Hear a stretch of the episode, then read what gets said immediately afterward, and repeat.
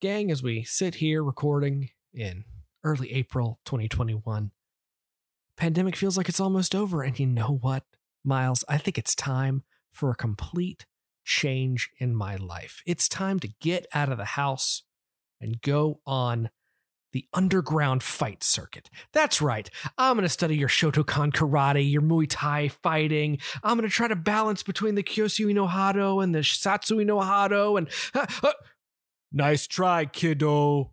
We're talking about the original Street Fighter.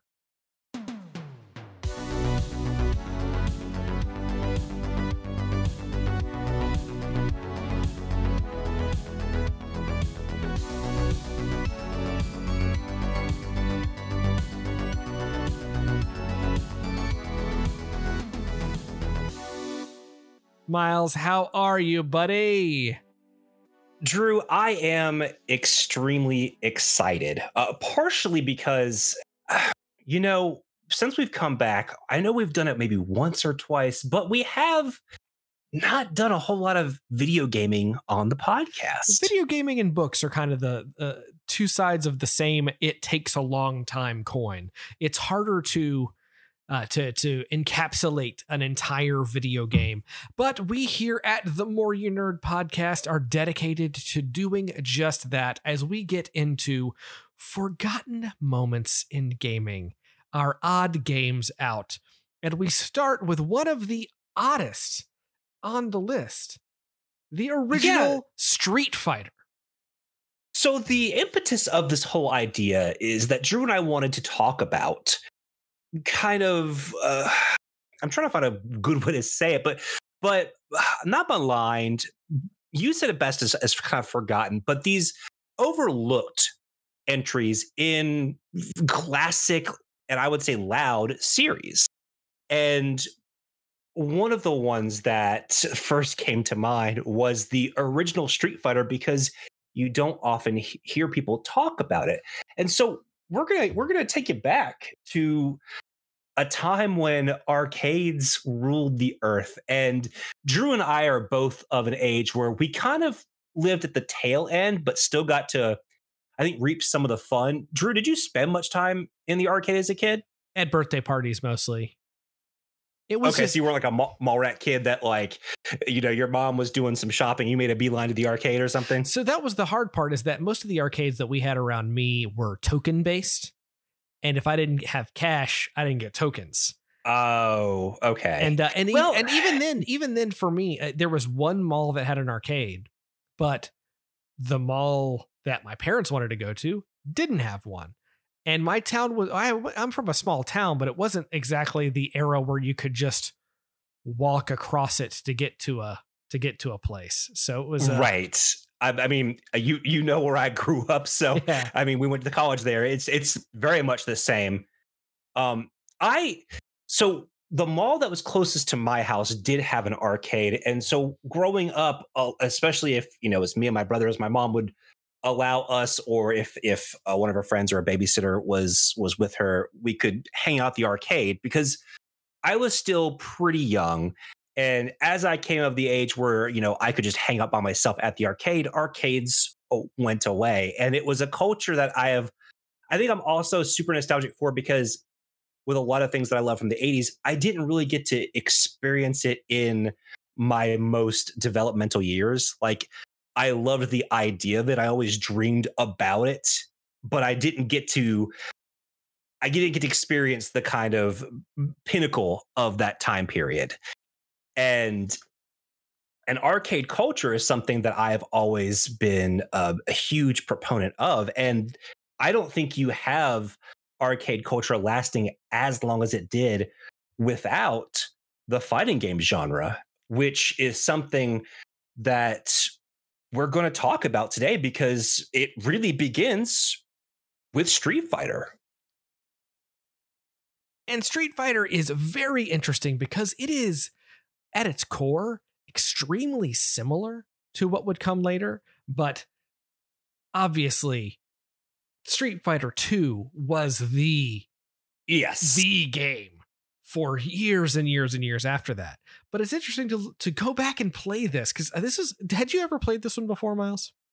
I had played it when the collection came out because I don't think there was a way to play it unless you found a cabinet, which uh, by the time I was on the scene was getting a little harder to find. A lot of a lot of more discount arcades or some convenience stores had them because they became cheaper after the boom of Street Fighter 2. And at that time, you know, you you want to play the newest one. You don't want to play, oh, I'm not playing Street Fighter 2 or Street yeah. Fighter 1. And we'll also, well, we'll get we'll get into that. Um, but I was a big fighting game person. I played a lot of Street Fighter 2 in the arcades. I think my very first arcade memory is from playing the first Street Fighter 2. And no, I, I, I know from well being your friend for forever, you're not a big fighting game person, right? Not not anymore. I was bigger when I was around people. And when I say that like growing up, slumber parties, going to friends' houses on weekends. There was a lot of of Mortal Kombat. There was a lot of Street mm-hmm. Fighter Alpha. There was a lot of Marvel versus Capcom 2. So what getting to college, college was maybe mm. my my bread and butter years of the fighting game. Uh, community. Really? Because I thought I thought that you were mostly WoW at that time. No, because WoW I didn't start until end of college. But oh, was it was it was it that recent? I thought I thought it was because it didn't come out until 04, 05 and I I did not start playing until 05. So mm. okay, and you know you tapped onto something very very um, interesting to me is because I, I often consider myself a a solo player outside of Destiny, but growing up. You know, even genres that I don't play, like racing games, if you were over at somebody's house or you were partaking in a group activity where everyone was playing video games, it didn't matter. You were all playing you know, uh, Cruis'n USA or Mortal Kombat or GoldenEye or or some sort of multiplayer, what would become multi- online multiplayer games. Yeah. You know, you were playing these couch co-op games, and I, I feel like even people who didn't really care for fighting games, oh, I'm so bad at it, they would still play. You know, it was the thing to do. You you didn't want to be left out. Like even if you were awful at the game, which I was, you still needed to have your turn. Now, I say I was awful at Street Fighter. I was good at Soul Calibur and Soul Calibur 2. So that great games is, is a whole other conversation. But let's jump back in time to 1987 to a game that, despite the fact that I had never played it until this week, I had seen, I was aware that it existed this game well, had to be yeah well obviously but but uh, but this game was even more influential than I could have anticipated. So let's get into some of the history of Street Fighter. Uh, so Street Fighter began as a lot of great pieces of entertainment do out of boredom. Street Fighter director Takahashi Nishiyama was attending a meeting at Capcom between the development staff and the sales team. The meeting ran long, and Nishiyama became began day, daydreaming about a game inspired by a title he had developed for for another studio called Spartan X, also known as Kung Fu Master or just Kung Fu uh, in the states. But instead of going through stages, the game would only be boss fights. So if you think about back at the time, you would fight through like a side scrolling adventure, and then at the end, there'd be the big boss fight at the end. This just skipped right to the boss fight. After the meeting, he shared his idea with Capcom producers who were interested enough to try to develop the concept. So Nishiyama and Street Fighter planner Hiroshi Matsumoto began looking into creating characters, each with different looks and, importantly, different fighting styles. And thus, you know, the it's, birth of the competitive fighting genre began. You know, it's funny because I was, you know, reading some of the oral histories and stuff about this game, and I take for granted what a a novel concept that was at the time. You know that that there's no level; it's just you and the boss. And I know that other games like you know uh, have done that for adventure style games like Shadow of the Colossus and and the like. But the idea that this was no one was doing that. The, that that the, the whole idea that like oh well and, and, interestingly enough, when it comes to another game that I'm sure we'll talk about in a little bit, uh, Final Fight, which was developed, which began development right after this game came out, which was very much a side-scrolling beat 'em up, get to the end of the level and fight a boss. I had never because fighting games have been just part of our lexicon life yeah life for so long and i know there were had been other fighting style games like karateka on the nes and and a few other things but just the idea that someone thought of it as skipping to the boss is such a novel weird way to describe a fighting game that I never would have thought of. Yeah. And oh, and, and it, I think it was awesome that you brought up Final Fight because there is so much shared DNA. I mean, you know, it, it began as Street Fighter 89, but aside from that, there, there is a stylistic DNA that is in Final Fight. And it it makes sense that, that that those characters have ended up in Capcom fighting games, if not Street Fighter titles, uh, after the after the fact. But back to the Street Fighter itself, due to technological and budgetary limitations, the playable cast was whittled down to Ryu and Ken, which, if you know anything about Street Fighter, especially at the time, it's essentially a palette swaps for the exact same character. Well, and, and now, not these, to and not to mention that it was Ryu and Ken, but it was only Ken if you were doing multiplayer. Correct. You could not choose Ryu. You you uh you could only be Ken if you were the second player, which you know is one of your favorite tropes in I would say pop culture, the red rival. Oh, yes, I, Ken Masters uh, is a guy with blonde hair that dresses in red. That's yeah. I've it would not be lost on a Japanese audience at all. And for those who might be a little confused, we are referring to uh, Char from Gundam. Yes, one of the most iconic characters of all time, especially at the time. This was 1987. We're less than a decade into into Gundam. Zeta Gundam had just gone off air. Yeah, I was about to say, yeah, Zeta just had just was, finished. That was 85. I think. So, so even though he's you know Captain Quattro in that, uh, it's it's Whatever. the same character. Yeah. Yeah. So Matsumoto claimed the most difficult part about this creation process was the fact that the main programmer who was hired for Street Fighter wasn't even originally a game programmer. And you know, listening to other podcasts talk about the creation of games from this era, that it's something that comes up a lot.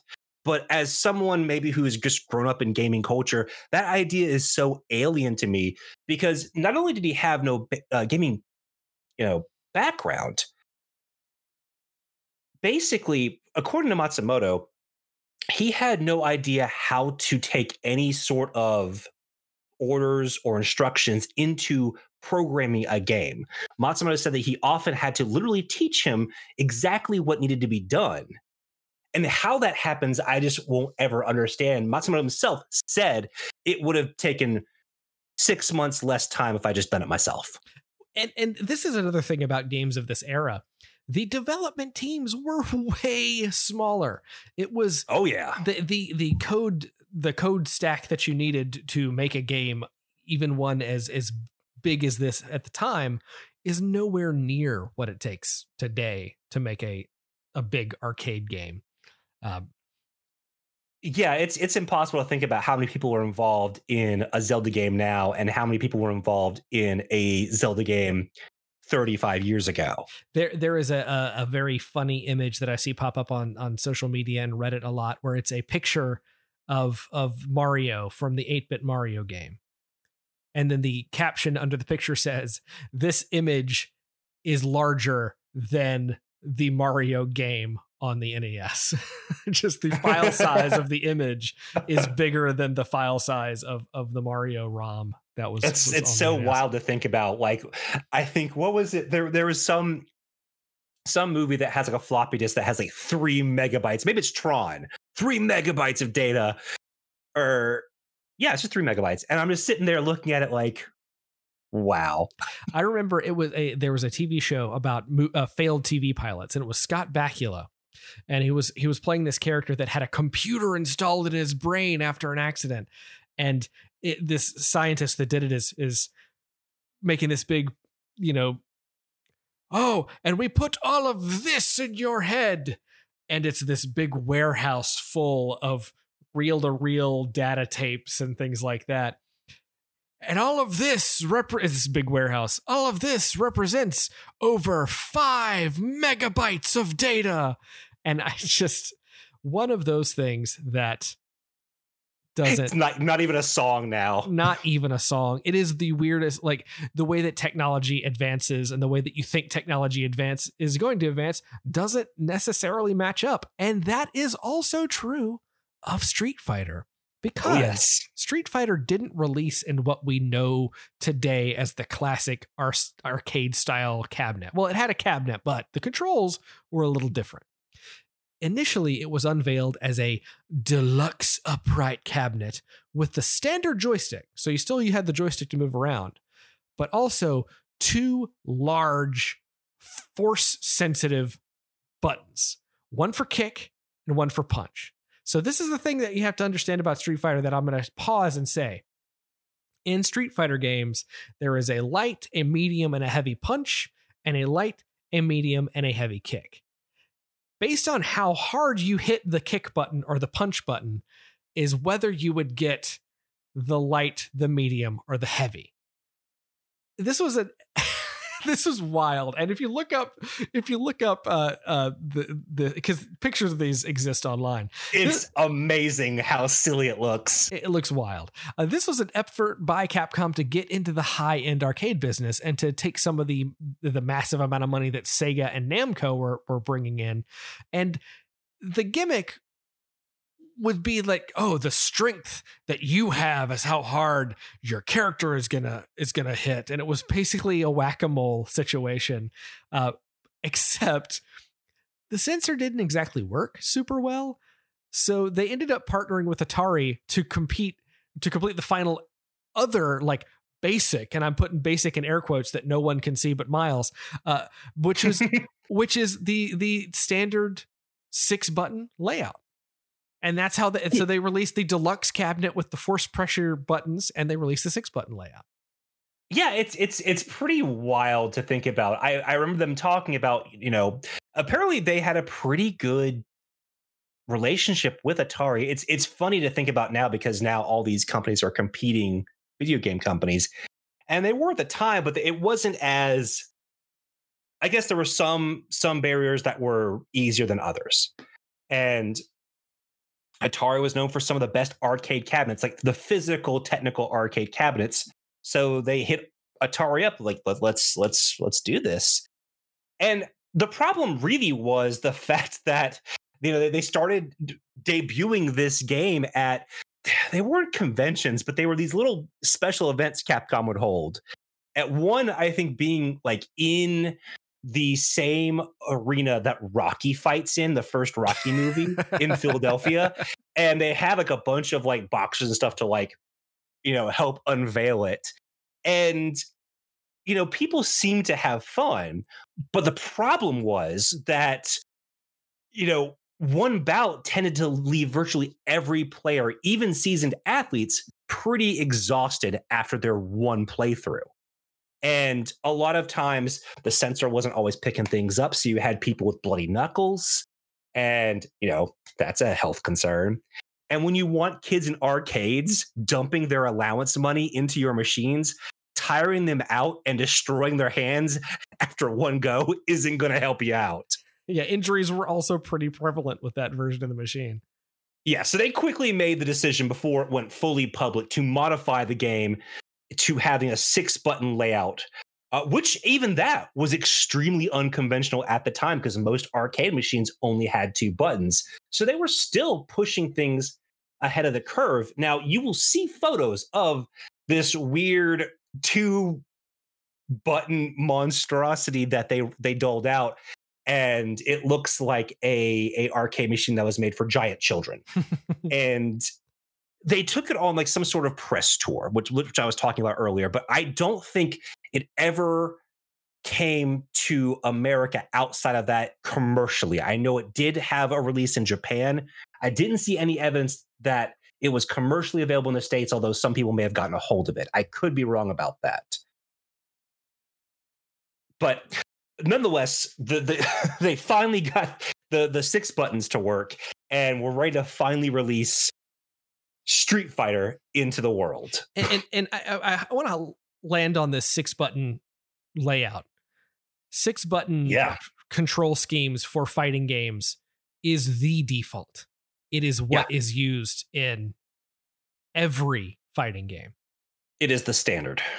And that that that it started here as mm-hmm. a as a side note to this other idea for controlling the game they had. Just revolutionary in a way that they didn't expect. So, when it was released in 1987, Street Fighter was considered a modest success. How modest? Well, really, we don't know. Capcom has never released any official numbers. We can only glean from survey results from trade magazines in the 80s. And it doesn't help that almost everyone in the company interprets the game's performance differently. The general consistency, though, is that the game did fine. While it laid some foundations for what would later be utilized in its iconic follow up Street Fighter II, the first Street Fighter's reputation is one of humble beginnings. And for that particular title, that's where it stayed. Yeah, and that is what Drew and I were really curious to look into because, you know, no one really talks about Street Fighter One, and I, I, I, we both had the uh, 30th anniversary collection I I think I had the PS2 collection that came out in 2003 or 4 and I probably didn't even play it then. And so I, I probably played Street Fighter for the first time I think when the Switch launched because uh, I I bought the the uh, Street Fighter 30th anniversary collection the day it came out and the first thing I did back then was was boot up the first Street Fighter, thinking, "Oh man, this is going to be a fun romp down memory lane." Not even a little bit at the beginning. so, um, it's it's going to be so one one thing I do want to I do want to make clear because most people who who listen to us or have listened to us for a long time know that we do we do take what we do here uh, pretty seriously even when we do very serious and bad quote unquote things, uh, we never purposely just dunk on things uh, in the spirit of uh, maliciousness. And in the same the same spirit, uh, we're not going to have some super super nice things to say about the experience that we had. I can tell you that right now.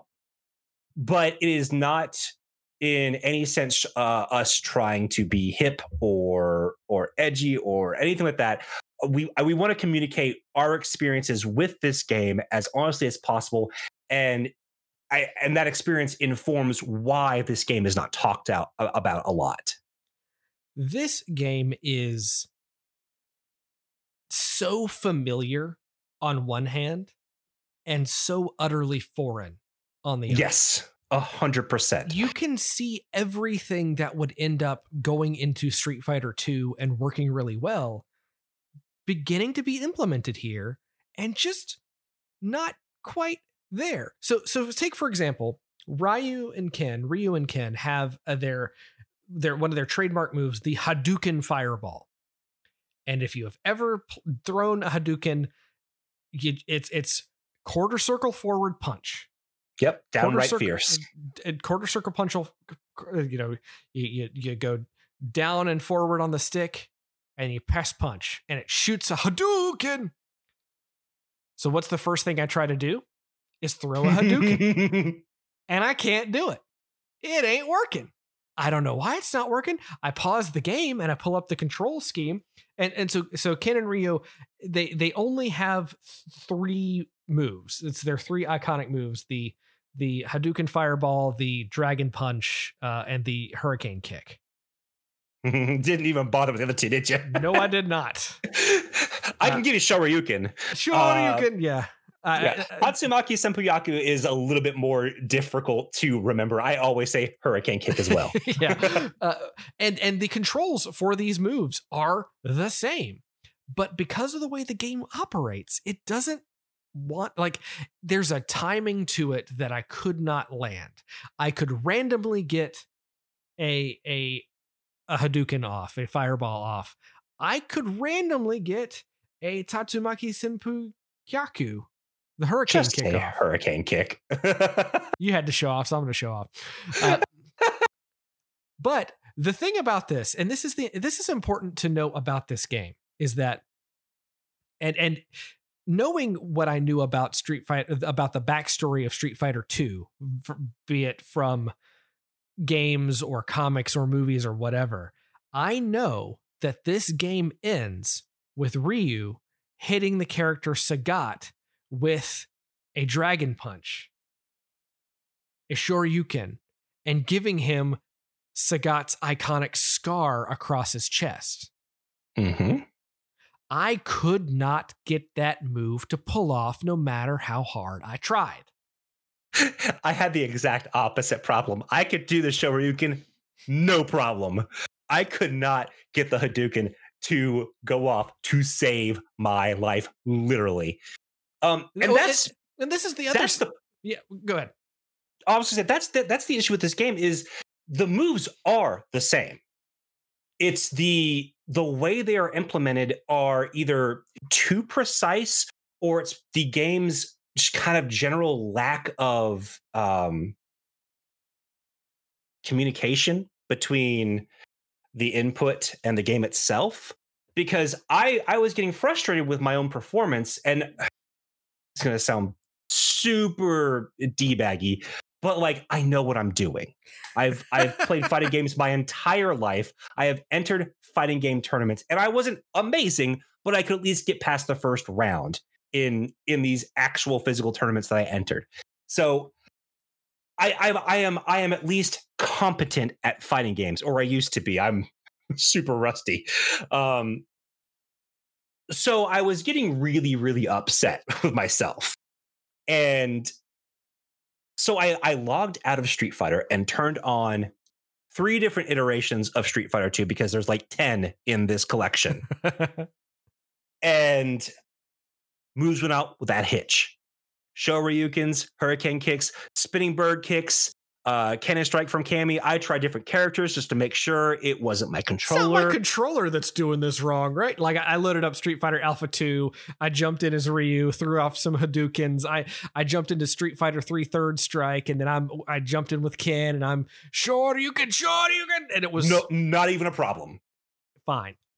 Then you go back to Street Fighter. I'm like, okay, okay, here we go, and then nothing, nothing so here's the other side of that that that is that is what I am more frustrated with. So the game does have if you ever played a fighting game, most fighting games have the the sort of health bar at the top for you and your opponent, right? Mm-hmm. Well, the original Street Fighter, that health bar depletes so fast. yeah. There is a character. I, I restarted the game. I played. I, I luckily there are no quarters that you have to fill to that you have to put in for this otherwise i'd be bankrupt but i was trying to fight the character mike mike is an american boxer he's not mike tyson but he's a boxer named mike and uh, the thing about mike is all he has to do is connect a punch on you three times and that's the end of the match 3 mm-hmm. times now similarly if you can get a a fireball or uh, or a dragon punch, that will also only take three times to knock out your opponent. I was reading online as I was doing research about why these moves weren't playing off that if you can get a hurricane kick to land in the right spot, all it takes is Game's one over. hurricane kick to take yeah. out that person completely, which is not at all what future what future games are like. Uh, Street Fighter 2, this the, the very original Street Fighter 2, the special moves did take off a good chunk of life. Uh, that is no longer the case.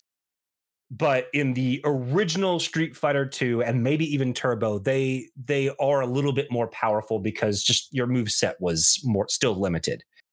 Now, we we talk we've talked a little bit about how limiting the controls are, and I they are extremely frustrating and it uh, elicited a lot of bad language from both Drew and I in in text to each other while we played this. But luckily we didn't want, play it. We should have tried to play it against each other with the uh, online I, mode. I really so I, am glad you said something because we we could attempt this at some point during this this month. It would be kind of fun if we were able to stream some night one of the games. I don't know if either of us will have uh, time with uh, some of our other commitments this month, but uh, it would be a fun thing. Obviously, if this happens, we'll announce it properly. But it, it, was something I was thinking about when I'm playing this. I'm like, man, I wish Drew and I were actually playing right now, just to talk about how frustrating this experience is. Honestly, but, it would just be a it would just be an opportunity to practice throwing fireballs and figuring out the fireball rotation and why it wouldn't work. Oh, we go viral just like these two idiots can't pull off the most basic move in Street Fighter. um, and and I do want to talk about a little bit about this because this game and so I uh, one of the things that I, I, will say is this game is basically a rough draft. It is a rough draft to what will become one of the most influential games of all time. I mean, you can say what you want about how you feel about Street Fighter or Street Fighter versus Mortal Kombat, but Street Fighter 2 is one of the most influential games of all time. 100%. Because while this game was the rough draft, and I see why it does not get the credit, it does establish things that Street Fighter 2 perfected. And I still give credit to Street Fighter 2 because while this did it, it did not execute it properly. This is a excellent rough draft to what will become an excellent game. But this does set formulas that have been so influential to fighting games in general. One, this created a genre, but the quarter turn the quarter turn uh, punch or kick is one of the most basic special moves that have been utilized by almost every single fighting game from here on out, unless you're Arc Sys, because Guilty Gear just wanted to be difficult. um, they, they would want to be different. And some of them still use the quarter turns, but they use opposite things. But it, it's mostly known as the Capcom style, but it was so influential that even SNK sometimes implemented it.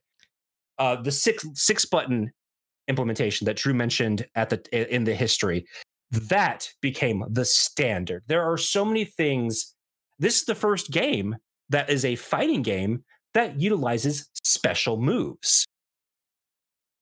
And it's it's mind-blowing to think about, but so while this game doesn't quite get the mark and I completely understand why it it does not get talked about too often it it does set things up. It sets the formula up for Street Fighter 2 to take and perfect and become the iconic franchise that it is. And Drew, there was something that you mentioned at the beginning of the history that I did want to touch on because I kept thinking about this very game while I was playing. The the the play style is not very fluid in in the first Street Fighter, and I kept thinking this game reminds me of Kung Fu on the NES, which is a very basic uh, fighting fighting game, or or uh, the I guess progenitor to the beat 'em up. And but the, the way the kicks and the punches go forward are almost identical. So finding out that um not Matsumoto, but um, uh, Nishiyama. Uh, Nishiyama. developed Spartan X, which in the states in the, the was the NES Kung Fu, makes all the sense in the world. because I, that I kept getting annoyed with how they. Th- this is something that's super obnoxious. Is every time you throw a punch or kick or move, there are some real bad voices in this game. So th- there's something else that I want to mention, and and this is also something from the history that that I noticed is that even though Ryu and Ken are basically palette swap characters, uh, the rest of the ten other fighters are not. They all have not only do they have special moves, but they all have moves that are seemingly based on a real or fake fighting style. So you've got yes. you've got you've got two characters from each nation that is represented. Two from Japan, two from the US, two from China, two from England, and two from Thailand. So in Japan, you've got Retsu, who is kind of your typical like he's more more your typical karate guy, and you've got Geki, who is a ninja. And Geki, he's got one of those arm blade things, kind of like we see Vega have in, in Street Fighter 2. Not the same yes. guy, but clearly there's some inspiration there. But he can do a move where he vanishes into a puff of smoke and appears behind you. Then you've got from the US, you've got Joe and Mike. And Joe is a martial arts champion, but Mike is a boxer. So Mike barely kicks. None of his moves are kicks, but his punches are extremely powerful. And, and, and so on and so forth throughout the rest of the characters in this game, they all fight differently. They all have different stages, and the stages have different music, all things that would come through in future Street Fighter games. Not to mention, and this is something that, that I found extremely fascinating because I played Street Fighter 2. I played a lot of Street Fighter Alpha and the Alpha series of games, which in series. Japan is known as Street Fighter Zero. So this is where the Street Fighter story gets a little complicated. So you have the story of Street Fighter and you have the story of Street Fighter 2. Well, the Street Fighter mm-hmm. Alpha or Zero games take place between Street Fighter 1 and Street Fighter 2.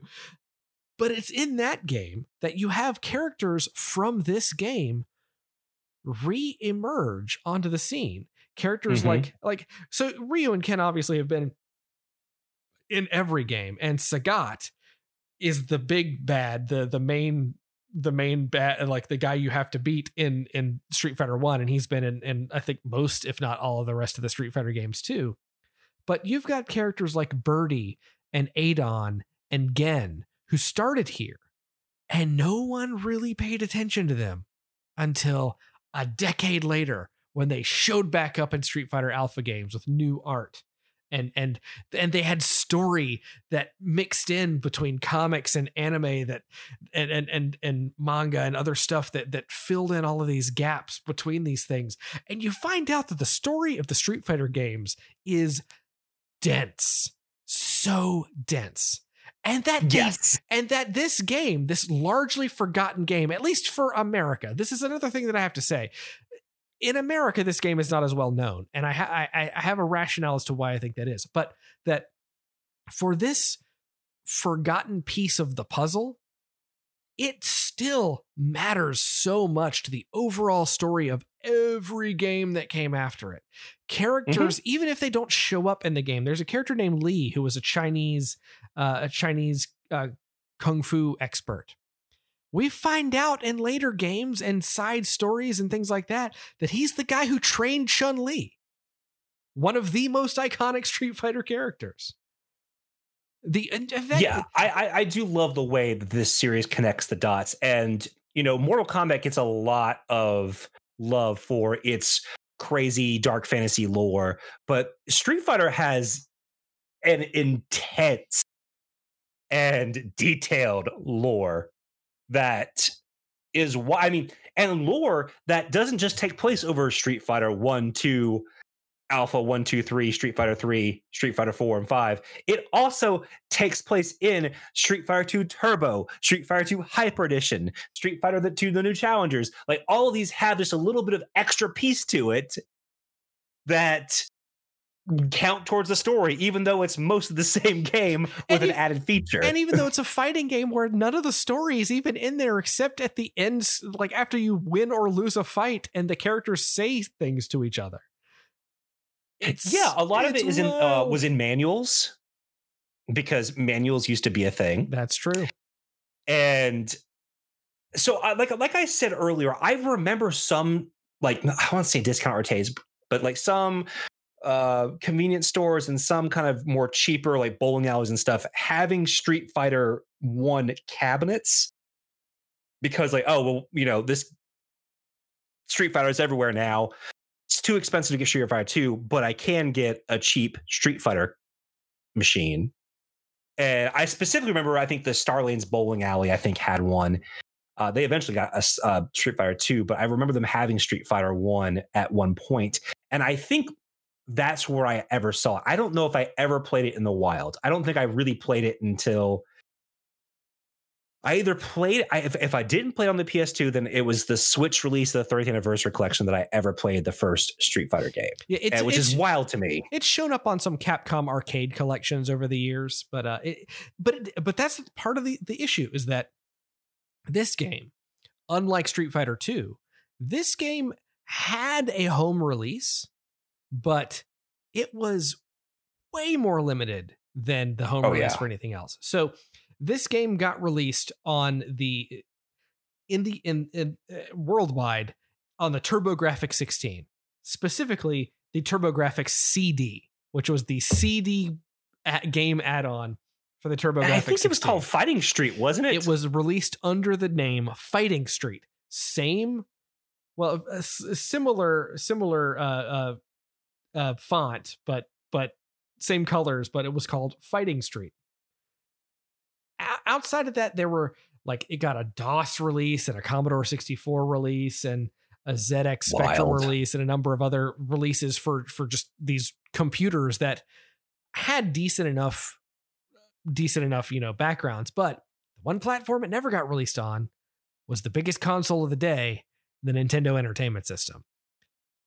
This is where I find the Capcom the the Street Fighter Anniversary Collection fascinating because they give you just they they literally show you a screenshot of an 8-bit NES version of the original Street Fighter game with a with a side note that says this game was apparently in development we think this is the only proof we have that it ever existed. and that's just, from Capcom. yeah. like, and, it, uh, so uh, it is known, especially up until maybe like the late 90s, uh, companies were notoriously bad about keeping records and just reusing or throwing away data disks. So it stands to reason that, that, that Capcom wouldn't know because at the time it wasn't what it is now. Um, but the, the game also just had very confusing advertising. I'm looking at a a magazine ad for uh, an English release of I think British release of Street Fighter or, or not real yeah. And it's it's got a singular character wearing a leather jacket. You're looking at the back. He's got kind of a black hair, a little bit of a mullet, which was kind of the fashion at the time. And he's being surrounded by all these street thugs. Some of them are armed, some aren't. And he's in kind of like in this dilapidated alleyway. It's uh, got a chain link fence around it. He's got a, that is, got a chain around his back. Yeah, that, that is nothing like the game that you are the game you are you are voluntarily in this fighting game tournament. You are not you know, absconded by ruffians. So this this is where this reminds me more of the game Final Fight, which I wonder if this is the same art for some Final Fight release. Uh, it might have been because Final Fight was was a side-scrolling beat 'em up that made by the same teams that was was going to to originally release as Street Fighter 89 um, what what's interesting Which is a great title, what, honestly. What's interesting to me about this this image, Miles, is you can actually look. They have four screens uh, on this this poster that show yes. the different versions of it, like the the Spectrum and the the Commodore 64, and just how different and how, quite frankly, bad a lot of these things looked. Because the other that's the other side of this is that this is something we take for granted today and have probably taken it taken for granted for about the last 10 or 15 years. But arcade hardware used to be way better than the hardware that you could get for your home system. There was only oh, yeah. there was only one exception to that, and that was the Neo Geo, but the Neo Geo cost four thousand dollars in 1980s money. So uh, Final Fight, I think, is where they really perfected the look and style that Street Fighter would have. Even though the actual look of Street Fighter, you definitely felt when you play Street Fighter 2 that, okay, Final Fight gets us here. Even the fighting style in Final Fight is closer to Street Fighter 2 than Street Fighter 1.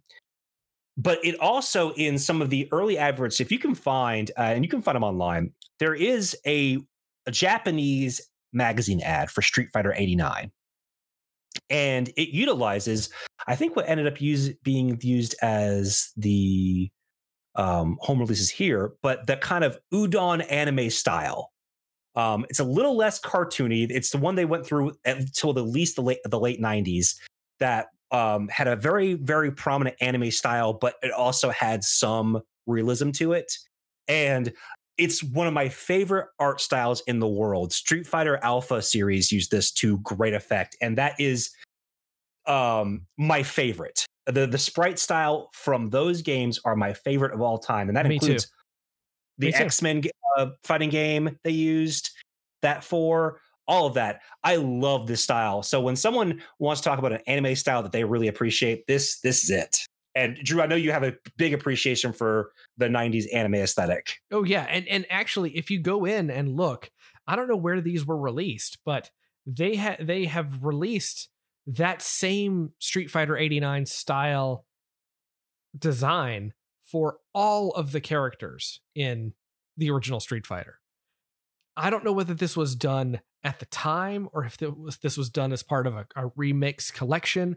I just don't know, but it looks great. Actually, it looks like it might be the Capcom Classic Collection artwork, but it's it's closer Yeah. to it's closer to that 80s or excuse me that 90s Street Fighter Alpha style than the original style, but it's way closer to that final. Like it looks like the same art that would be Final Fight Street Fighter 89 and and I Yeah, love it. 'cause I love those designs. The art, the art utilized in the first Street Fighter, Fighter game, which again they they were low on funds and low on resources. It's pretty rough, and honestly, even when you're playing the first Street Fighter again, because it still hasn't rounded out that style yet, it's a little rough. the character once- portraits when you win or lose a fight are yeah. we once Street Fighter 2 the new challengers enters the game is when you started seeing a lot more of this anime influenced I it, I mean it's the udon art style. And once that is kind of solidified, I mean Street Fighter is synonymous with it. I mean I know that they have used this 3.5D uh style with Street Fighter 4 and 5, but when most people think of Street Fighter, this is the art style that you think of. And again, they, they they set a precedent. I mean, so many people were influenced by this style that look, I'm I'm glad that we went back and played Street Fighter. It was a, a frustrating experience, even for someone that you know likens themselves to be a fighting game fan. It's it's a very basic experience, and if you've I had thought- an experience, I, I thought I was going to go in there it's like, oh, I just need to get a little time on this game, you know. But four hours later, as I am reloading another fake coin into it, so I can go and fight Mike again. Where I never beat him. I never beat him. I'm sorry, Miles. I interrupted you. No, you're fine. I mean, that's the kind of that's the kind of haunting feelings that I miss. You know, leaving an arcade and not having enough quarters to beat Sagat. You know, because he had his tiger uppercut like had a hitbox that was like half of the screen, and leaving an arcade because you know we had to leave or it was time to. My mom was done shopping or or whatever it was for whatever reason I was at the arcade and it was often because my mom was was shopping and I just got dropped off. I was I'd be thinking about what I could do the next time I fought Sagat. Like the next time I happened to be the arcade, like what my strategy was going to be. And I would I would read, you know, uh EGM and Game Pro and and and everything that had little tips and tricks on Street Fighter. of, Okay, this is what he does and this is how you, you know, those were those were fun. I, I miss I miss leaving a game and having it stick with me. Um, outside of games that have emotional resonance, it's been a while since I've stopped playing a game and have been haunted by the experience outside of a couple choice raids in Destiny. and and and this game did deliver that because it's so limited in in its presentation and i think as a a historical piece of gaming it's very very awesome to play like I, I am glad I got to play Street Fighter 1. I am glad that Capcom, unlike a lot of companies, you know, said, yeah, here's the first, you know, 25 years of our history on one game. Please play it. And so I'm I'm pretty thankful for to Capcom, which is not something I say very often at all, that allows me to have that experience because while we both walked away pretty frustrated, I think if you're a fighting game fan, if you're a game historian, if you're a retro gamer, or you just kind of want to experience what some of these games were like at the time, it's well worth your your time and money to at least check it out. I mean, the Street Fighter 30th Anniversary Collection is available, I think, on every console, and it has like it was as 12 cheap, games on it. And it was as cheap as 10 bucks on a sale a couple of weeks ago. Like it, yeah. it gets really affordable. I think I think it was 30 at launch. And I mean, again, tw- you get 12 games. So I you get one every version of two, three versions of three, and uh, all three Street Fighter alphas. So it's it's a pretty great deal. Um, and and this is this is definitely the experience that I wanted to start off with because I feel like this might have been the most negative one that we're gonna have. We'll see what happens next I'm week. Not so sure after we talk about next week. Uh, so final so, final thoughts on Street Fighter. So here's the thing. I, I, I think I'm going to stick with. I think it is a fantastic rough draft to what will eventually come become one of the most influential games of all time. And as a piece of history, it's fascinating to look at, but it is not fun to play.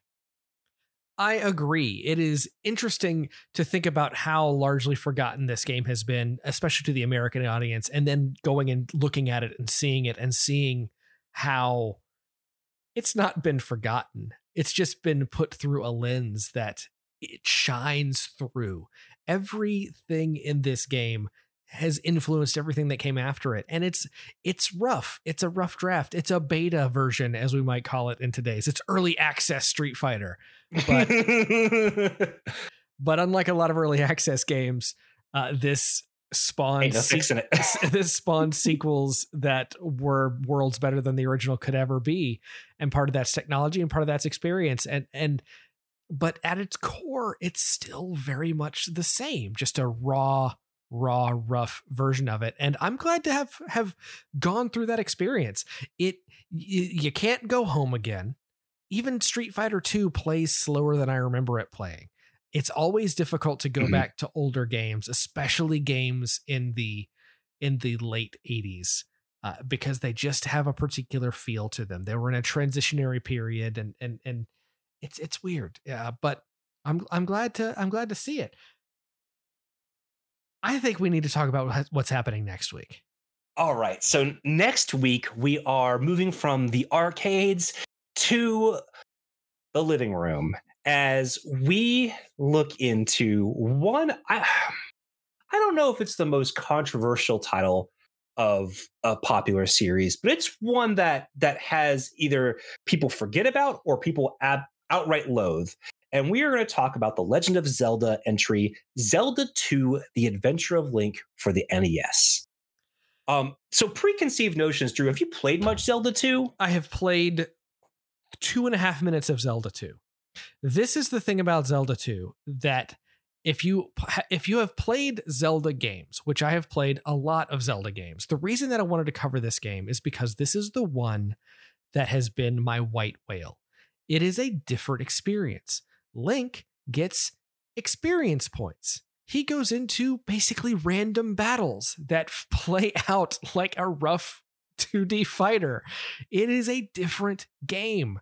And because of that, because of the way that it played, it didn't play like the original. It didn't play like its follow up game, A Legend of Zelda Link to the Past, which is my favorite game of all time this has been the game that every time I've sat down to try to get it, get into it, I haven't been able to do it. But I'm going to make myself this time. I'm going to make myself spend more than five minutes with it.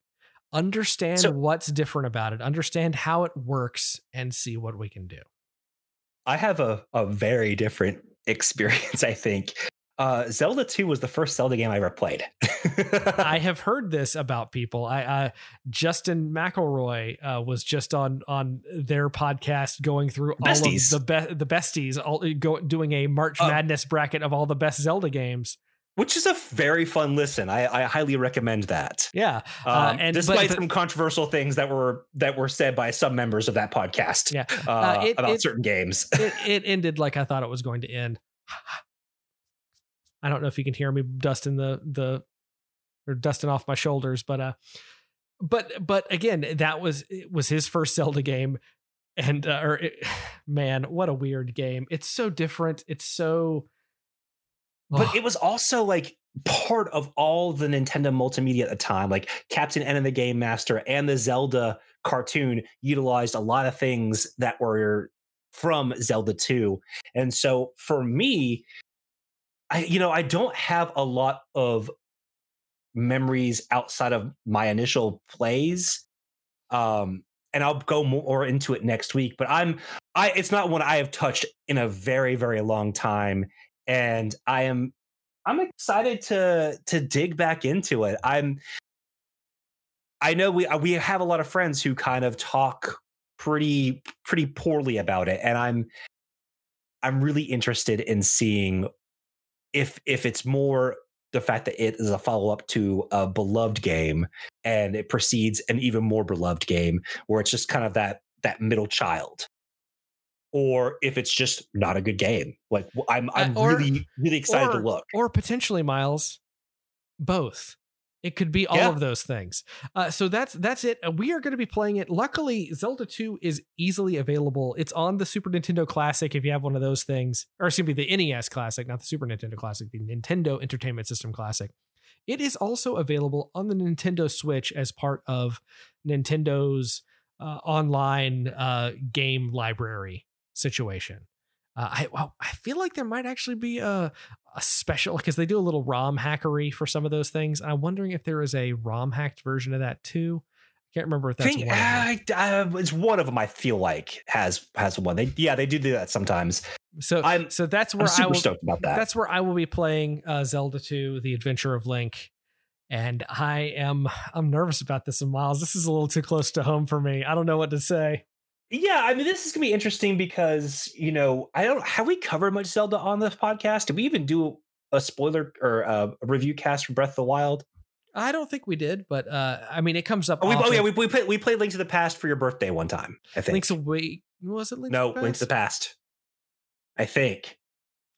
I know that it's one that I have bandied about and debated. Uh, you know, whatever. It's my favorite game of all time. I mentioned it heavily. Yeah, I, have uh, I've got a a link stat. Well, you can't see a link to statue behind me, or the deluxe version of the history of Zelda encyclopedia with the Nintendo slipcover. But I have I have yeah.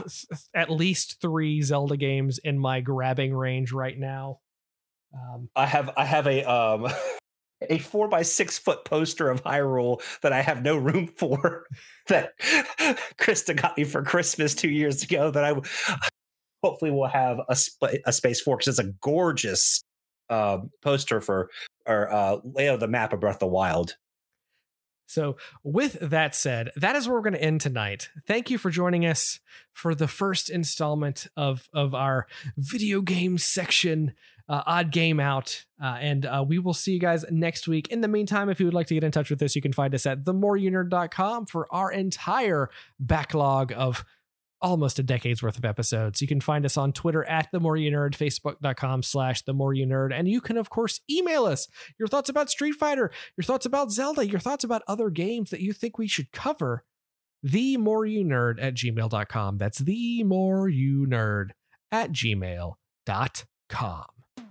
Until and if you want to get some sweet, sweet swag, you can go to the more you nerd.threadless.com.